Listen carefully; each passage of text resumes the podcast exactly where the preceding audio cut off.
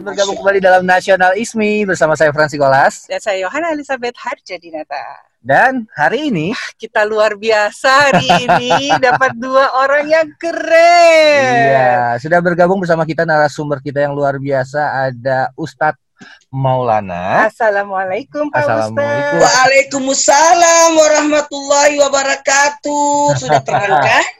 Wih, kece loh dia pakai ring light nih kayaknya nih. Dan bersama kita juga ada Profesor Dr. Risa Kasidi yang merupakan gembala jemaat dari GBI Basilia Christ Cathedral. Halo, Pak. Halo. orangnya saya kagumi. Oh. Karena kalau ngomong tuh selalu nancep ke hatiku dan menjadi apa ya peringatan untuk menjadi lebih baik dan lebih baik lagi. Oh gitu. Banyak masalah ya kak? Kamu pagi-pagi. Nggak apa-apa, nggak apa-apa. Manusia kan memang selalu hidup maksudnya bertemu dengan masalah. Bagaimana cara kita menyikapi masalah itu yang gimana? kamu paling pinter deh. Tema kita apa sih kak? Hari ini tema kita adalah Damai Indonesiaku. Iya, spesial edisi sekali ada dua orang keren abis Mhm. yang memang bergelut di dunianya gitu ya, dunia nyata. Maksudnya dunia lain gitu apa? Kan saya udah ngomong dunia nyata. Sembarangan loh ini ini hamba hamba hamba Tuhan loh kak. Eh, Kita berbicara damai di Indonesia gitu dalam rangka hari eh, perayaan yang dilakukan oleh umat Kristiani di Indonesia mhm. yaitu hari Natal, itu hari kelahiran Tuhan Yesus gitu ya. Betul. berbicara damai sebetulnya bukan sesuatu hal yang baru karena di dalam dunia Pancasila sila ketiga kita adalah Persatuan Indonesia. dan terjadi persatuan karena ada damai tentunya. Betul. Nah, Pak Ustadz, Iya, izin duluan Pak Ustadz, bagaimana sih Pak Ustadz melihat kata damai sendiri dalam eh, konotasi Pak Ustadz ataupun dalam ajaran Pak Ustadz? Baik. Bismillahirrahmanirrahim. Assalamualaikum warahmatullahi wabarakatuh. Dan selamat pagi buat semuanya. Alhamdulillahirobbilalamin. Puji dan syukur kita panjatkan atas kehadirat Allah Subhanahu wa taala yang dalam hal ini sebenarnya kalau konotasi perdamaian atau damai salamun hiya atamatul fajar kedamaian sampai terbitnya fajar. Jadi damai itu dalam Islam tidak mengganggu dan tidak diganggu. Hmm. Jadi dua konotasi ini sebenarnya tidak berusaha untuk mengganggu orang dan tidak juga memancing untuk diganggu orang. Hmm. Jadi itu damai. Karena Islam itu sebenarnya eh, dalam arti artiannya adalah salam. Salam artinya damai, selamat dan tunduk. Jadi Islam itu se- selamat. Artinya kalau orang beragama Islam berusahalah tangannya, perbuatannya, mulutnya, eh, tingkah lakunya adalah berusaha untuk menyelamatkan orang, tidak untuk membahayakan orang. Makanya disebutkan dalam Al-Qur'an bahwa Darussalam. Makanya eh, lahum Darussalam inda rabbihim. Dalam Al-Quran surah Al-An'am ayat 127 disebutkan bahwa nanti ada ada namanya dipersilahkan baginya mereka dipersilahkan Darussalam, sorga yang damai. Jadi parauhu warehan wa jannatun naim. Jadi di dalamnya ada eh, kenikmatan, rezeki dan kedamaian. Jadi orang-orang yang masuk surga itu adalah orang-orang yang memiliki sifat kedamaian. Jadi kalau berbicara masalah kedamaian, alhamdulillah. Assalamualaikum, keselamatan atas berarti memberikan keselamatan, bukan membahayakan. Jadi kalau kita berbicara kalau Islam itu bahkan ada nama Allah Assalam. Namanya Allah dalam Asmaul Husna dari 99 itu salah satunya adalah Assalam, memberikan keselamatan. Jadi sesuatu yang menyelamatkan, mendamaikan, keamanan, memberikan keamanan. Jadi ini eh, bisa berarti memelihara, yang maha kuasa, keagungan, kesucian. Jadi sebenarnya kalau berbicara masalah kedamaian itu Rasulullah Sallallahu Alaihi Wasallam tepatnya di Muhammad Sallallahu Alaihi Wasallam diutus untuk membawa kedamaian dan keselamatan rahmatan lil alamin ah, yang hakikatnya di dunia dan di akhirat. Jadi kedamaiannya itu, keselamatannya itu bukan hanya di dunia, tapi akan menyelamatkan sampai di hari kemudian. Maka kalau berbicara masalah Islam tentang perdamaian, Islam sebagai agama perdamaian oleh para pemeluknya harus diwujudkan dalam kehidupan baik itu pribadi, keluarga, masyarakat, bangsa dan umat eh, manusia keseluruhan. Nah, jadi bahkan Al-Qur'an udah linas petunjuk bagi manusia. Jadi untuk keseluruhan. Jadi tidak eh, ibarat Agak berhenti sebentar oh, gitu ya ada sambil menunggu gangguan agak sinyal. freezing ya. Ada gangguan ini kali ya. Eh, signal connection. ya. Oke. sudah, sudah bisa, antara sudah cinta bisa. dan benci. Kalau orang mencinta itu tidak merasakan kedamaian karena ngobrol terus dalam mobil, jadi nggak bisa istirahat. Kalau kebencian, hatinya tidak tenang karena timbul pikiran dan sebagainya. Jadi damai itu seakan-akan kita naik di angkot, angkot itu kita tidak kenal kiri kanan, jadi kita bisa diem, santai, istirahat. Naik pesawat kita tidak kenal kiri kanan, itu terasa berdamai banget enaknya. Tiba-tiba udah tiba-tiba nyampe aja di Makassar kalau naik pesawat. Ah enggak, tiba-tiba sampai aja di Bandung. Kalau ada namanya kedamaian. Kita belajar kaidah iya. damai yang sesungguhnya ya dari ya. umat muslim khususnya. Betul. Iya. Nah, kalau menurut Pastor Riza sendiri uh, terkait dengan kerukunan umat beragama di Indonesia, uh, seperti apa, Pastor? Silahkan. Thank you, thank you so much uh, buat uh, Pak Ustadz Maulana yang saya selalu lihat di TV dan di internet uh, terkenal sekali. Satu kehormatan buat saya untuk bisa sharing bareng dengan Pak Ustadz di sini. Satu forum yang luar biasa. Thank you so much for Nasionalis ISMI uh, yang sudah memfasilitasi diskusi ini. Um, ini adalah satu langkah yang baik di mana kita bisa selalu membahas hal yang positif tentang bangsa kita. So, uh, with that question, sebetulnya uh, damai di Alkitab itu ada dua kata yang pertama shalom, kalau kita sering bilang ya kan assalamualaikum uh, di uh, umat Kristiani sering kali telepon shalom. Shalom is basically damai. Salam damai begitu. Tapi uh, dalam bahasa Yunani erene dan erene ini menarik karena artinya harmoni. Hmm. Waktu saya coba untuk cari kata damai di Cambridge Dictionary di dalam bahasa Inggris, dikatakan bahwa damai eh, versi dunia adalah hidup bersama tanpa disagreement atau tanpa perbedaan pendapat. Wah, saya bilang ke saya, kalau ini artinya damai, berarti kita nggak damai dong. Setiap hari kita berbeda pendapat. Saya mau makan nasi pecel, dia mau makan pizza, right? So, uh, in, uh, yang amazing dalam uh, ajaran kitab suci adalah bahwa damai adalah harmoni, erene Artinya adalah kita bisa berbeda pendapat, tetapi kita tetap hidup dalam pendamaian. Hmm. Uh, selera makan kita bisa berbeda, cara berpakaian kita bisa berbeda, uh, bahasa kita bisa berbeda, tetapi kita hidup dalam damai. Berarti kita tahu bahwa beda, tapi dalam berbeda-beda tetap satu, seperti Bhinneka Tunggal Ika. Itu kan satu uh, yang kita percaya bersama-sama di bangsa Indonesia. Beragam-ragam, tapi satu juga kan ber berbeda-beda, tapi satu. Uh, dengan demikian, uh, menurut saya dalam kekristenan untuk menjawab pertanyaan tadi, uh, dhamma itu adalah di mana uh, kita bisa melihat perbedaan, uh, tetapi kita tetap bisa rukun, kita tetap bisa menerima perbedaan itu, dan kita bisa tetap hidup dalam harmoni. Seperti pemain bass, pemain drum, pemain gitar, keyboard, semuanya berbeda instrumennya. Tetapi kalau disatukan dalam kunci yang sama, itu ada yang namanya harmoni Uh, demikian juga dalam di bangsa kita uh, su berbagai suku, berbagai bang, uh, berbagai bahasa, berbagai kepercayaan, tapi bisa hidup bersama secara harmoni dan itulah uh, pen, uh, pendapat saya menurut saya mengenai damai dari tafsiran uh, bahasa Yunani yaitu erene dari Perjanjian Baru.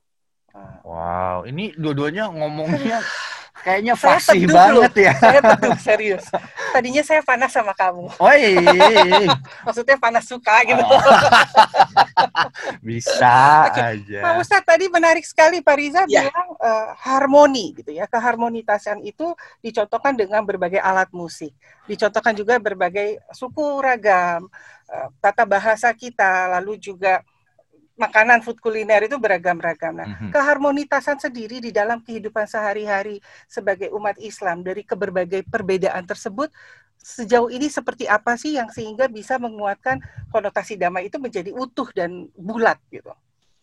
Sebenarnya begini, kedamaian itu jadi indah sebenarnya. Uh-huh. Berbeda itu uh, perbedaannya Allah ciptakan bermacam-macam, berbangsa-bangsa, bersuku-suku untuk saling kenal mengenal. Jadi sebenarnya tujuan tujuan Allah, tujuan Tuhan menciptakan adanya keragaman warna kulit, adanya bangsa-bangsa, adanya suku, bahkan berbeda pendapat dan sebagainya.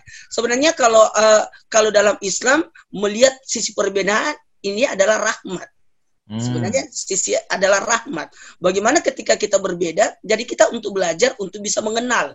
Sekali lagi, untuk bisa mengenal, untuk bisa memahami, untuk bisa menambah wawasan, dan Alhamdulillah Rabbil Alamin, kalau kita menyikapi perbedaan dalam Islam ini, senantiasa ini adalah bentuk prinsip eh, keragaman. Jadi beragam.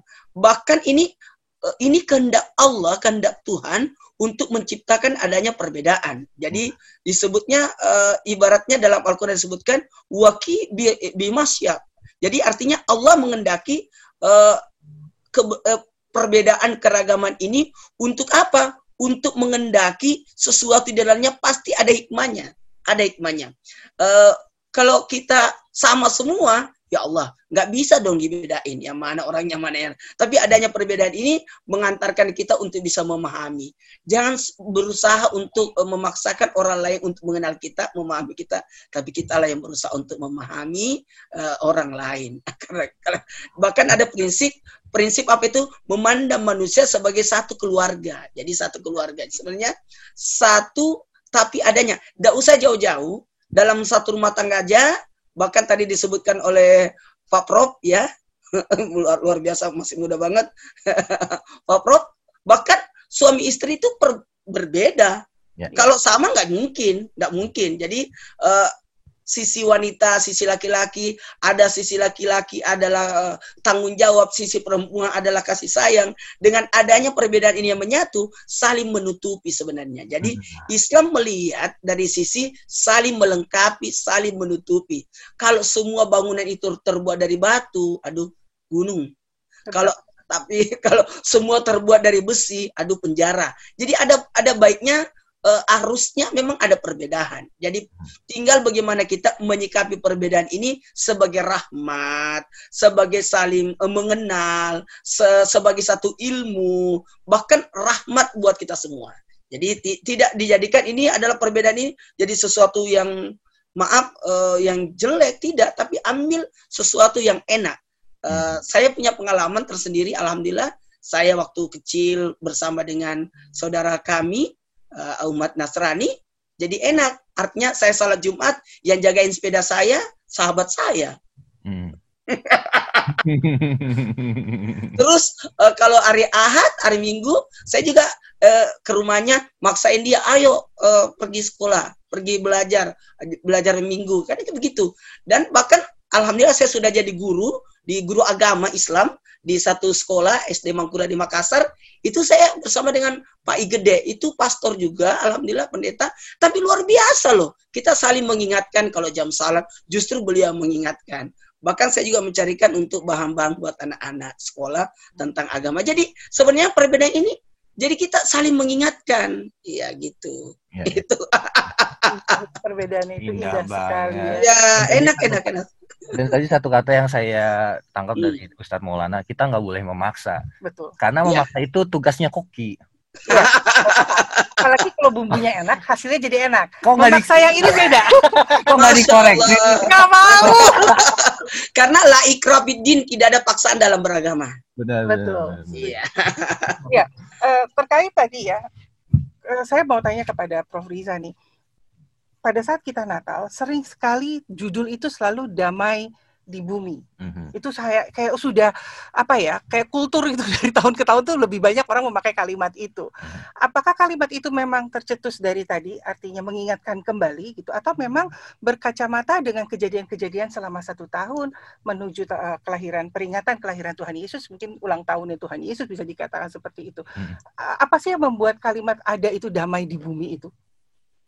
Thank you. So, uh, kata damai di bumi itu sebetulnya terambil dari Yesaya pasal 9, uh, di mana penjabaran Immanuel dari Yesaya 7, ada empat kata di situ, title Tuhan Yesus, yaitu uh, Allah yang perkasa, Bapa yang kekal, uh, Raja Damai. Penasihat ajaib, Allah yang perkasa, Bapa yang kekal, dan Raja Damai. Nah, kata Raja Damai itu adalah Shalom, Uh, lalu di bahasa Yunani-nya, of course, Erene seperti yang saya jelaskan tadi. Nah, uh, jadi damai di bumi itu sebetulnya Uh, karena waktu Tuhan Yesus lahir itu sekitar 400 tahun sejak kitab terakhir di Alkitab dicatat di Perjanjian Lama Maleaki 430 tahun tidak ada pewahyuan sama sekali dari uh, Tuhan kepada bangsa saat itu. Jadi tidak ada kitab ditulis sama sekali.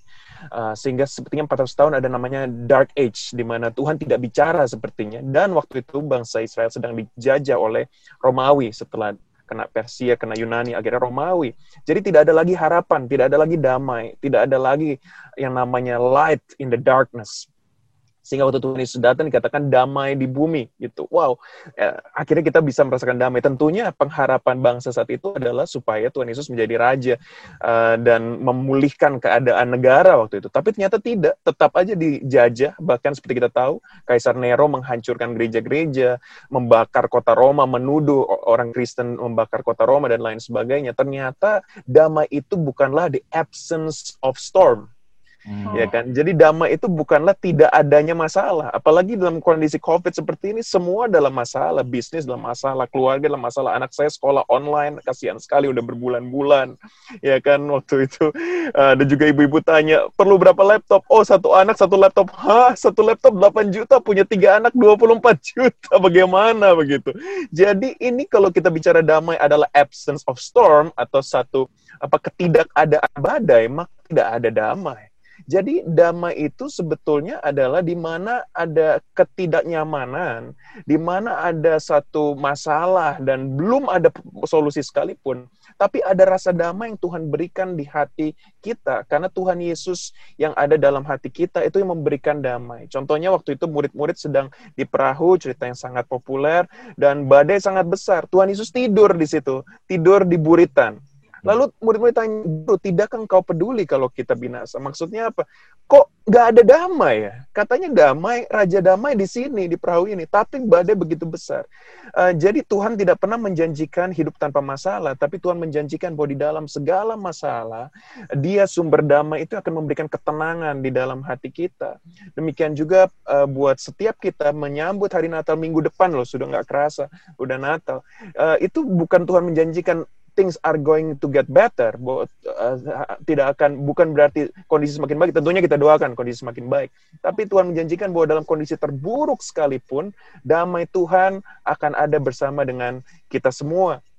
Karena Dia membawa damai buat semuanya sehingga kita bisa hidup dalam harmoni di tengah ketidaktentraman atau ketidaknyamanan sekalipun dalam kondisi ekonomi kita, kesehatan kita dan lain sebagainya. Demikian Bu, demikian Kak.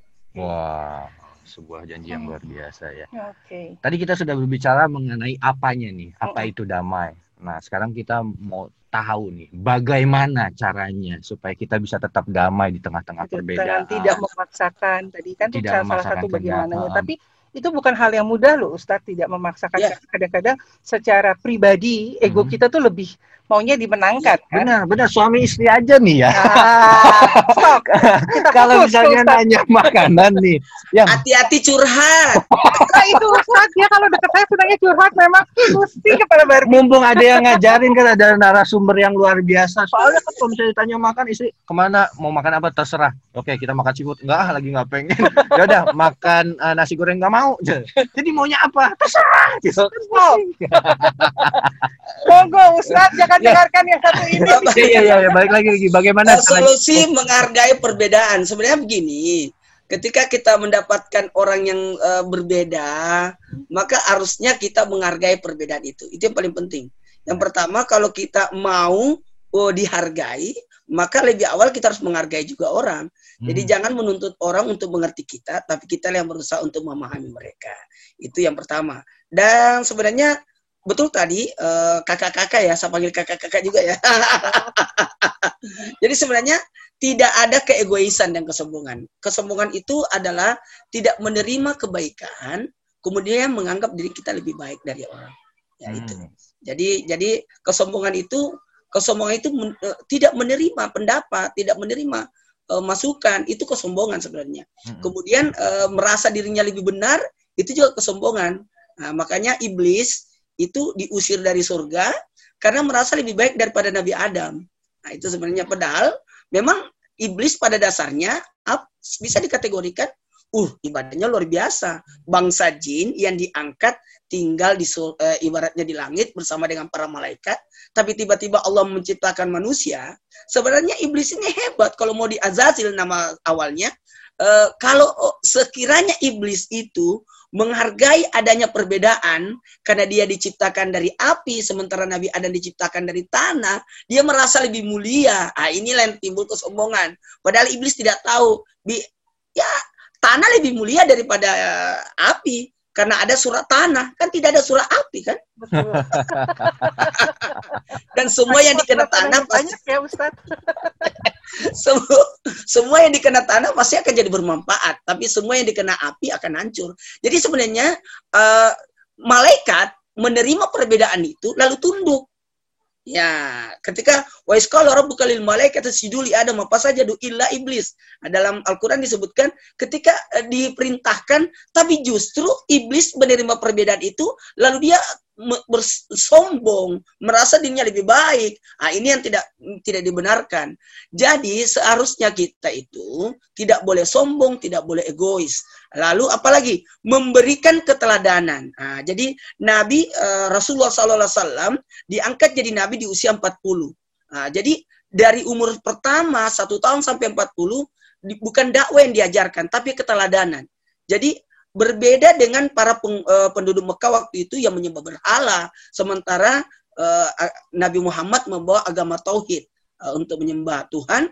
Kemudian eh, maaf maaf ya Allah da- dari sini kita belajar bahwa sebenarnya keteladanan itu penting. Laqad kana lakum fi Rasulullah uswatun hasanah. Jadi kalau mau memperlihatkan kebaikan, ya sebaiknya nggak usah pakai omongan, perbuatan aja, Ya. perbuatan aja. Jadi, jadi aku ini orang baik nggak usah disebut, nggak usah ap- artinya eh, berargumen untuk menandakan anda orang baik, tapi perlihatkanlah kebaikan, perlihatkanlah keteladanan. Jadi yang harusnya itu keteladanan.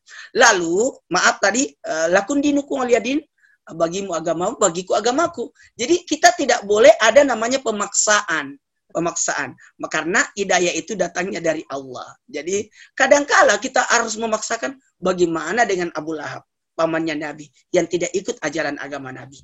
Jadi kadangkala ada Nabi Nuh yang punya anak namanya Kan'an. Nah, Noah ya kalau di agama Nasrani ya, itu justru tidak naik di perahu. Artinya apa? Hidayah itu datanya dari Allah.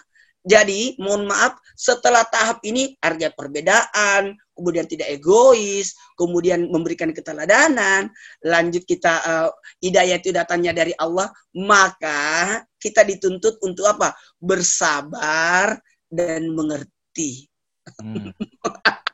Wow, dari sini saya belajar kalau kedamaian itu dimulai dari sebuah keputusan ya, Kak. Iya. Nah, saya mau Hmm. nanya nih ke Pastor Riza nih. Kan nggak gampang ya menerima perbedaan. Terus apalagi kalau misalnya di kekristenan gitu, itu jawabannya semua bermula dari kasih nih. Gimana caranya mengasihi orang yang nyebelin, orang yang ngeselin, orang yang bermasalah dengan Ya. kita? Itu kan Tidak pasti- harus selalu beda agama, beda Hmm. suku, beda kata. Kadang-kadang kekesalan juga timbul di pada orang terdekat gitu ya, tapi Mm-mm. nggak di kita. Enggak, Nggak, enggak, ya. enggak, enggak. Jadi itu beda konten pasti. Silakan, gimana nih?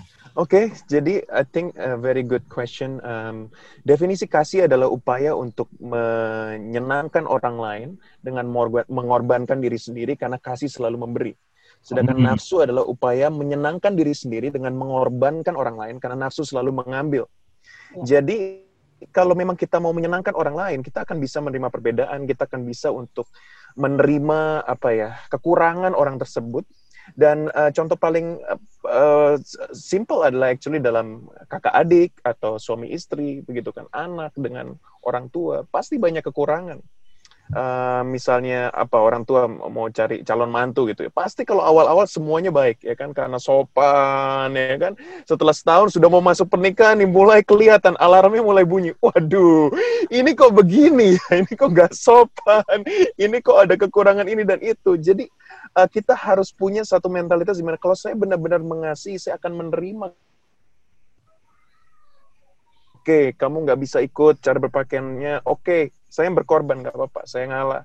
Oke, kamu nggak suka cara makan kita, kamu suka makanan lain. Oke, saya yang berkorban. Jadi harus ada give and take juga dalam dalam relationship. Dan saya rasa itu yang penting dalam Natal ya, karena mungkin contohnya kalau keluarga, waduh ikut mana nih keluarga suami atau keluarga istri merayakan di mana dan lain sebagainya, liburan mau ke mana, tentu banyak kompromis yang harus dilakukan dalam keluarga kan.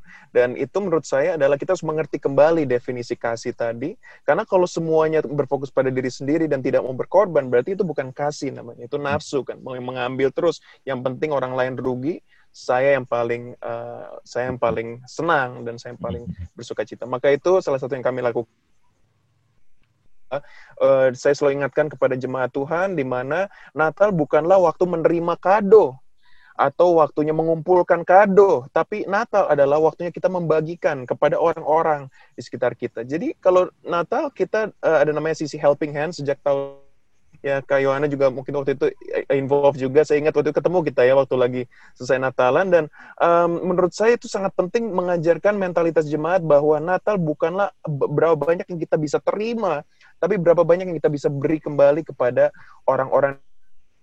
Karena uh, tuh seperti Tuhan Yesus datang bukan untuk dilayani tapi untuk melayani. Demikian juga kita dipanggil bukan untuk berkati tapi untuk memberkati dan untuk menjadi berkat buat orang-orang sekitar kita. Uh, suku apa pun bahasa apa pun agama apa pun tidak masalah karena Tuhan melihat hati kita yang mau menjadi berkat buat semua orang. Itu Kak. Terima kasih.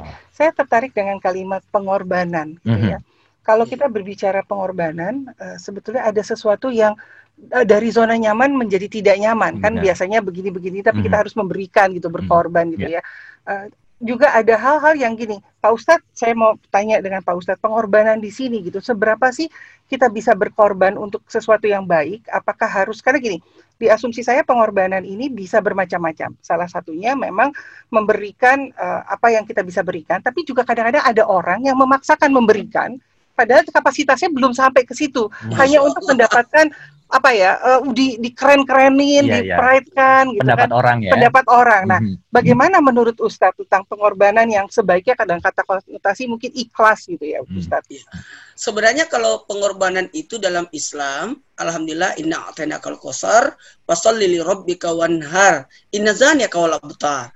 Jadi sebenarnya pada posisi dari sini uh, asbabul nusul daripada ayat surah ini kan kalau ayat uh, dari Quran senantiasa ketika akan turun itu ada sebab ada sebab turunnya. Sebab turunnya ketika wafatnya uh, meninggalnya putra nabi uh, ada Kasim ada ada putra nabi Kasim maka disebutlah nabi itu terputus keturunannya karena keturunan itu diambil dari uh, anak laki-laki yang menurunkan keturunan-keturunan. Nah, ketika itu uh, putranya Nabi meninggal sehingga Nabi di, diejek bahwa abtar. Nah, pada posisi ini sebenarnya begitu banyak nikmat yang Allah berikan pada kita. Nah, jadi sebenarnya mengajarkan ketika kita berkorban, yuk kita lihat kita masih lebih ber, masih lebih mampu dibanding orang-orang di sekitar kita. Mungkin yang membuat kita terharu ketika kita mengorbankan sesuatu yang kita cintai. Sebagaimana pengorbanan Nabi Ibrahim yang akan mengorbankan putranya. Nah, itu. Itu ada mengor ada pengorbanan uh, sosok anak kepada orang tua, pengorbanan waktu, termasuk orang tua. Maaf ya, ibu-ibu yang luar biasa berkorban, yang siap untuk merubah merubah maaf eh, tubuhnya yang dulu langsing, tiba-tiba punya anak harus maaf ya, eh, tanpa menyinggung perasaan siapa pun, itu tiba-tiba berubah bentuk lah, apalah, itu itu luar biasa. Pengorbanan waktu, tenaga, itu itu luar biasa. Jadi pengorbanan itu banyak hal yang kita bagus tadi kalau kita bisa menggambarkan uh, ihsan, ikhlas, ya harus dibarengi dengan keikhlasan. Kalau berkorban tanpa keikhlasan itu susah untuk diterima. Karena ikhlas itu karena Allah, bukan karena sesuatu. Nah, ketika kita karena sesuatu berarti tidak ikhlas. Sebagaimana ada orang berkorban supaya dia bisa dikenal, bisa apalah, bisa naik statusnya itu itu bukan pengorbanan, tapi membalas jasa. Makanya ada namanya sebaiknya kita uh, ihsan. Ihsan itu membalas keburukan dengan kebaikan. Jadi ketika kita sudah berusaha semaksimal mungkin terus uh, tidak diterima orang eh, bagaimana eh, tapi gini ya sebenarnya pengorbanan itu bukti kecintaan hmm. bagaimana orang bisa disebut uh, cinta kalau tidak ada pengorbanan jadi kadangkala bukti untuk kedekatan jadi kurban-kurban itu berarti dekat ya. kurban itu artinya dekat jadi ketika orang mau dekat sesuatu siap-siap berkurban hmm. seperti saya Ustadz selalu berkorban dengan adik saya satu ini. Waduh, curhat nih. Eh tapi benar nih Kak, buat anak-anak muda yang nonton ya, kan kita kan targetnya mahasiswa dan anak-anak muda gitu. Iya benar. Kalau misalnya ada seseorang yang ngaku cinta sama kamu tapi nggak mau berkorban, itu bukan cinta. Iya iya iya. Nah, nafsu. Oke. Nafsu kan pengen diri sendirinya diuntungkan. Kalau misalnya cinta tuh berarti pengen yang disayangi yang diuntungkan. Makanya dalam Islam disebut sakinah mawaddah warahmah. Cinta kasih sayang. Hmm. Jadi kita harus mencinta, eh, memberi, mengkasih, baru menyayangi. Hmm. Jadi bagaimana kita bisa disayangi kalau Anda tidak memberi? Kasih. Jadi bagus banget tadi. Pengertian dari kasih itu. Dr. Riza, kalau misalnya dari pembicaraan kita nih, eh, dari tadi kita sudah membahas mengenai damai, tapi semuanya itu sebenarnya dimulai dari hati dan juga pikiran ya. Iya. Nah, untuk sementara pikiran dan hati kita tuh sebenarnya secara manusia ya, ada banyak hal yang tidak sesuai dengan eh, hal-hal yang ideal gitu, karena kita cenderung egois gitu. Nah, Ya. gimana sih cara mengubah hati supaya bisa Selaras dengan pikiran, akhirnya membuahkan hasil tindakan yang tadi itu iya. menghasilkan damai? damai, Hmm. kasih gitu ya. Mm-mm. Nah, ini memang perlu pastinya perlu apa ya? kedisiplinan dan pelatihan. Nah. Iya. mungkin bisa di-share Pastor. Mm-mm, caranya. Saya senang, saya senang sekali dan saya uh, uh, ingin juga menyatakan kekaguman saya untuk uh, orang uh, untuk umat Muslim karena uh, dengan disiplin uh, saya selalu bilang ke anak-anak gereja juga, wow, uh, sholat lima waktu itu disiplin sekali gitu. Betul. Sedangkan Mm. kita kadang-kadang bolong-bolong doa makan aja cepet-cepet. Aduh, Iya. saya bilang, ayo dong kita belajar apa yang baik gitu. Dan disiplin penting sekali. Misalnya bangun pagi berdoa, baca firman Tuhan, itu penting sekali karena dengan itu mengingatkan kita kan pagi, oke. Baca firman Tuhan mengingatkan lagi. Jadi disiplin penting, tapi kedua yang salah satu yang paling penting adalah komunitas. Dengan siapa kita bergaul, dengan siapa kita hang out. Kalau kita bergaul dengan orang-orang yang meracuni pikiran kita, bilang, eh lihat itu orang, ya kan, lihat itu beda dengan kita, Mhm. uh, kita lebih baik dan diracuni terus walaupun kita punya prinsip kalau setiap hari diracuni terus lama-lama kita bisa berubah gitu Benar. Ya jadi waktu dulu waktu saya pertama sekolah di Australia dibilang katanya oh kalau bule mohon maaf ya bule nggak mandi katanya. Makanya bau badannya. Nah itu kan satu hal yang rasisme ya bisa dibilang. Tapi kan 2001 itu kita masih nggak ngerti rasisme itu apa nggak ngerti. Jadi kita pikir oh bule nggak mandi. Ternyata itu salah gitu bahwa bule juga mandi mereka mandi mereka wangi juga kalau pagi. Ya kalau keringetan sama-sama bau mau itu suku apa pun kan. Mhm. tapi karena diracuni terus oh bule begini begini begini sehingga itu membuat saya jadi punya pikiran yang salah. Itu hanya satu uh, simple aja. Nah kenapa ada kebencian kadang-kadang ada ketidakdamaian di negara kita? Sebetulnya bukan karena uh, pendapat pribadi tapi karena waktu komunitas dengan orang-orang yang penuh racun ini dan mencoba untuk apa ya membuat kekacauan sehingga orang terpengaruh kan jadi dengan siapa kita bergaul itu penting sekali. Kalau kita bergaul dengan orang-orang yang cinta damai, yang menghargai perbedaan, yang sangat respect satu dengan yang lain, tidak rasis, tidak diskriminasi, maka kita akan sehat gitu. Jadi dua ya, disiplin, baik itu baca firman Tuhan maupun berdoa dan juga dengan siapa kita bergaul. Saya itu orang yang nggak suka gosip. Saya bilang ke istri saya. Dan orang tahu.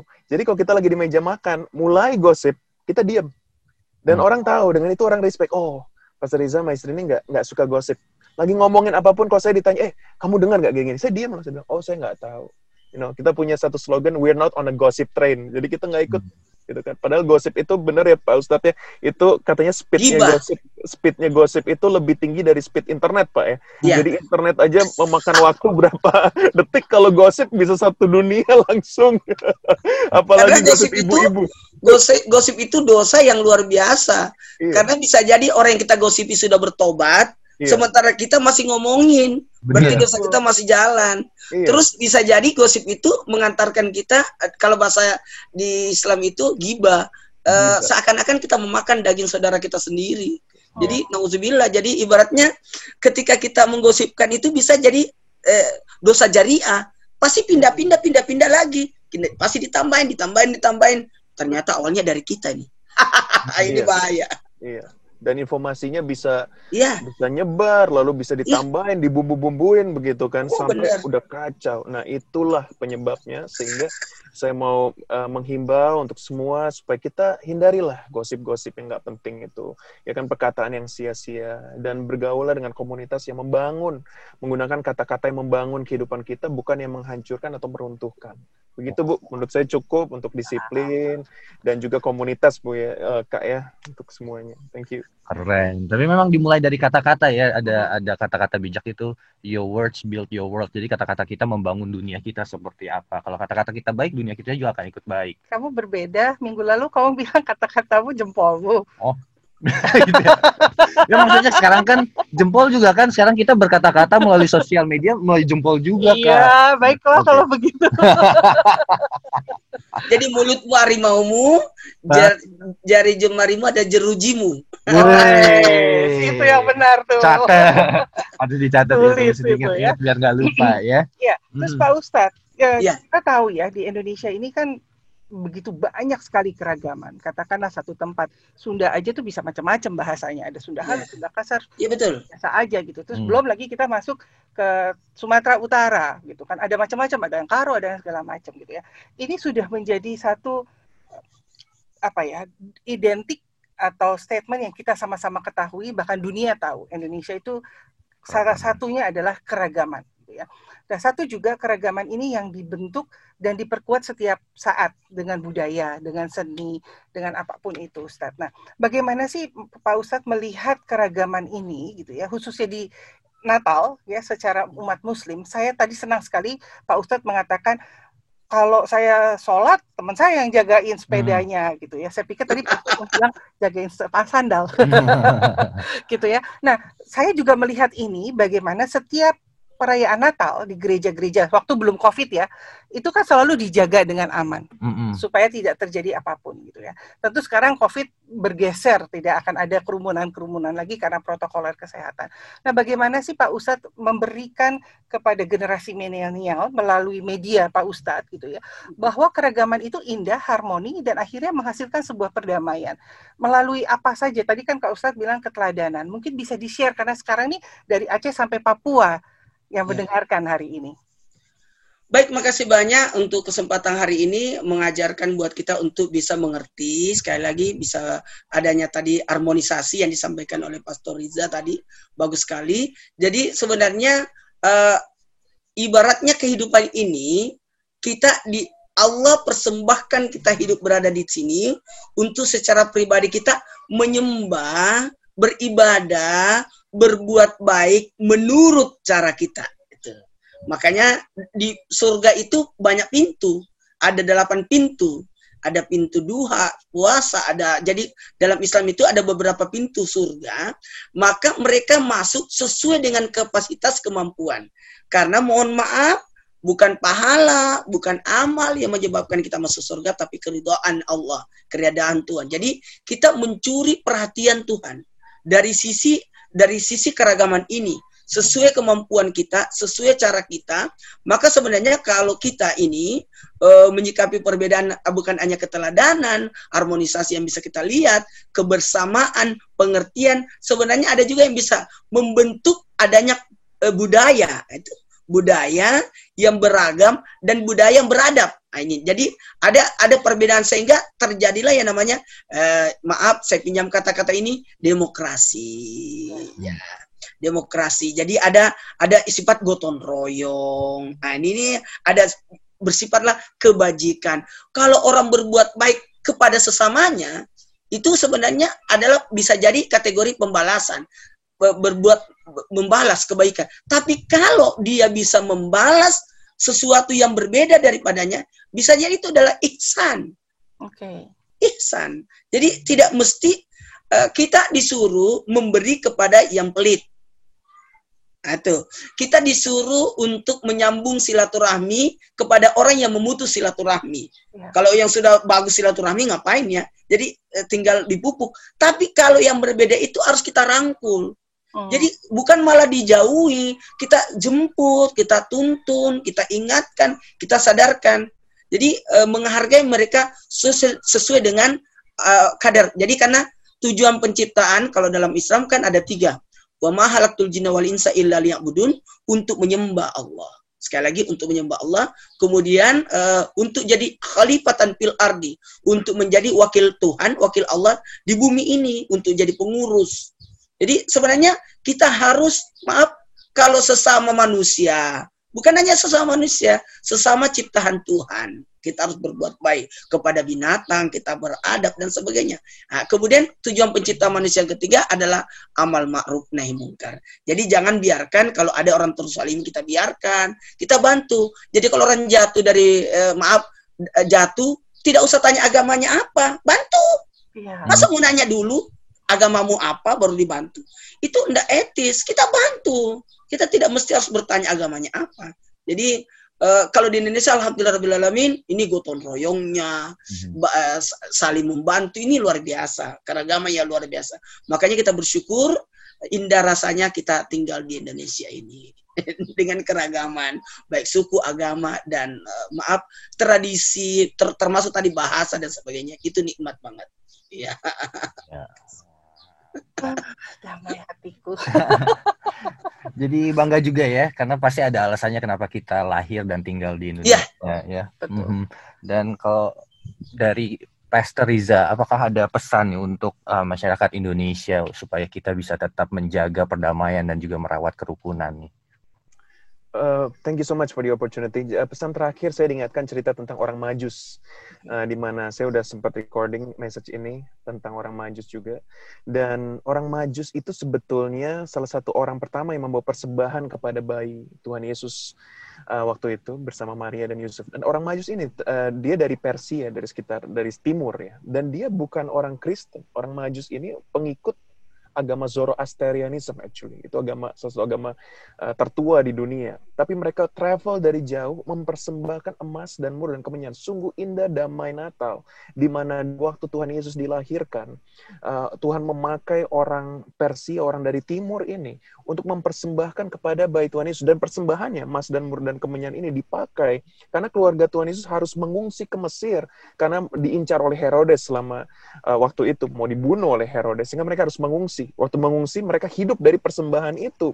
Jadi sungguh indah bahwa dari awal Tuhan Yesus dilahirkan uh, Tuhan memakai bangsa-bangsa uh, di luar suku bangsa Israel waktu itu untuk memberkati keluarga Tuhan Yesus. Jadi Natal dari awalnya it's not just for uh, certain groups of people, bukan hanya untuk orang-orang tertentu, tapi Natal adalah satu tanda di mana Tuhan memberikan harmonisasi, memberikan perdamaian kepada orang-orang, memakai bangsa-bangsa mana pun untuk saling memberkati, untuk saling menghormati. Jadi saya mau encourage anak-anak muda, generasi muda untuk mari di Natal ini adalah waktunya kita saling menghormati, saling menghargai. Kita menjadi berkat buat semua orang dari lintas agama, suku, bahasa. Kita menyatakan bahwa Indonesia adalah bangsa yang kuat, berbeda-beda tetap satu itu kita pelajari semua di SD tapi benar-benar kita mau hidupi bersama-sama bahwa semakin beda justru kita semakin kuat. Saya cinta Indonesia uh, saya udah tinggal di Australia lama sekali tapi saya selalu bilang makanan saya favorit tetap nasi liwet dan uh, soto ayam. Dan buat saya adalah luar biasa di Indonesia. Setiap kota punya ciri khas tersendiri. Setiap kota punya accent tersendiri. Jawa Timur dan Jawa Tengah accent Jawanya aja beda. Padahal kalau di Australia satu benua dari barat sampai timur sama semua. Amerika Barat sampai Timur sama semua. Tapi Indonesia ini luar biasa loh. Berbeda-beda semua, tetapi kok bisa satu, bisa kuat. Itulah satu berkat Tuhan buat bangsa kita. Mari anak muda terus embrace differences, terus belajar dari orang yang berbeda sama kita. Kita harus uh, uh, belajar justru dan uh, apa berteman dengan orang yang berbeda supaya kita semakin diperkaya, supaya kita semakin mengerti. Saya satu jam aja dengan Pak Ustadz Maulana sudah belajar banyak hal. Saya catat-catat juga dari tadi. Wow, ternyata banyak hal yang mirip-mirip ya, yang kita sama tadi waktu Pak Ustadz bilang, oh apa itu kes, um, uh, surga itu karunia dari Allah, uh, bukan karena apa yang kita perbuat, kita juga meyakini hal yang sama bahwa uh, apa keselamatan itu dari Tuhan, oleh kasih karunia Tuhan, bukan karena kehebatan kita, bukan karena kedahsyatan kita. Jadi saya, wah saya sampai belajar banyak hal hari ini. Saya bersyukur sekali. Ini salah satu forum yang sangat baik di mana kita bisa saling belajar dan saya orang yang paling belajar banyak dari kesempatan satu jam bicara dengan Pak Ustadz pada hari ini. Thank you so much for the opportunity. Thank you. Aku merinding. Senang sekali. Keren ya. Sesi kita hari ini mesti sering-sering nih, Kak.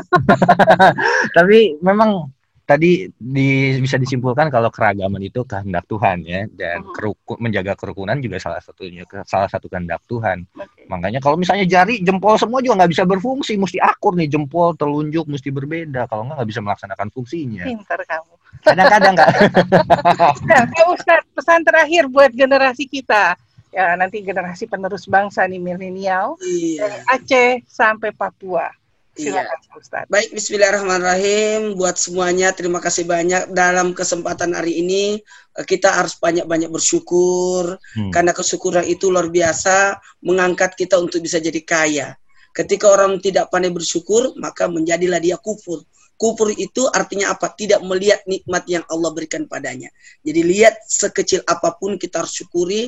Alhamdulillah, ala kulli hal. Meskipun apa pun yang terjadi kita tetap bersyukur. Makanya terima kasih banyak buat Pastor Riza yang luar biasa. Mantap sekali juga, luar biasa antara nafsu dan kasih. Ya luar biasa tadi. Eh, itu itu mengajarkan buat kita buat sama-sama mengerti bahwa sebenarnya kenalilah dia. Jangan cuma hanya tahu aja tapi kenali dia. Ketika kita mengenali orang, maka kita akan mengerti siapa dia. Ya. Maka upayalah untuk mediasi bersama-sama. Kemudian kalau memang ada sesuatu, apa salahnya untuk bertabayun? Nah, Jadi ini ini yang bertabayun. Jadi itu yang paling penting dan saling memaafkan kalaupun ada kesalahan. Ya. Maaf itu mengembalikan perasaan kembali pada awalnya. Jadi buat semuanya mahasiswa di mana pun berada dari Aceh sampai Papua, eh, ayo tanamkan kesyukuran akan nikmat, bukan kubur akan nikmat. Amin. Terima kasih banyak Pak Turisa, Pak Ustadz. Jadi kalau kita berbicara damai di Indonesia sebetulnya adalah pelaku utama diri kita sendiri. Dimulai dari Oh. Dari diri kita sendiri. Bagaimana diri kita sudah teladan, eh, melatih kedisiplinan sehingga menjadi teladan dan tanpa sadarin, saya kemarin baru tulis status gini, eh, sebarkan virus kebenaran Mhm. sehingga virus itu menjadi imunitas kamu. Hmm. Nah, jadi Karena yang kebenaran, kasih sayang itu virus. Mungkin tadinya awal virus merasa nggak terbiasa nih kita ya, kan disiplin tuh. Mhm. Nah, tanpa sadar akhirnya lama-lama jadi imun. Akhirnya kita bisa menjadi eh, contoh role model bagi orang lain. Gitu. Oh, banyak belajar sekali ya hari ini. Ah, luar biasa. Selamat Natal juga buat Pasturisa dan Selamat keluarga dan seluruh bangsa you Republik. Indonesia yang Thank you. merayakan Natal pada hari ini. Betul. Ya. Dan Akhirnya saya Frans Nicholas. dan Ah. kami juga ingin mengucapkan terima kasih sekali untuk dukungan acara ini Ya, yang dari didukung oleh Kemendagri, Kementerian Dalam Negeri, BCA, Yayasan Bentang Merah Putih, Yayasan Pandu Pemimpin Cinta Bangsa, tanda seru.id, Hardline Radio Network, Indonesia-Persada.id. Ya, Ya. saya juga mengucapkan terima kasih sekali lagi buat Pak Ustadz Maulana, Maulana, terima Profesor kasih. Riza, terima Terima kasih banyak tengah kesibukan tetap memberikan waktu yang terbaik buat bangsa dan Republik Indonesia. Terima kasih. Salam juga buat Pastor Riza, makasih. Iya, makasih Pak Ustadz. Iya. Akhirnya saya Frans Nicholas. Dan akhirnya saya Yohana Harjadinata. Apa ketuker-tuker namanya? Kan perbedaan itu indah. Betul. Bisa. Sampai ketemu di Nasional ISMI minggu depan jam 10 pagi. Sampai pukul 11 Betul. waktu Indonesia bagian barat. Kami mengundurkan diri. Salam Pancasila. Assalamualaikum. Shalom.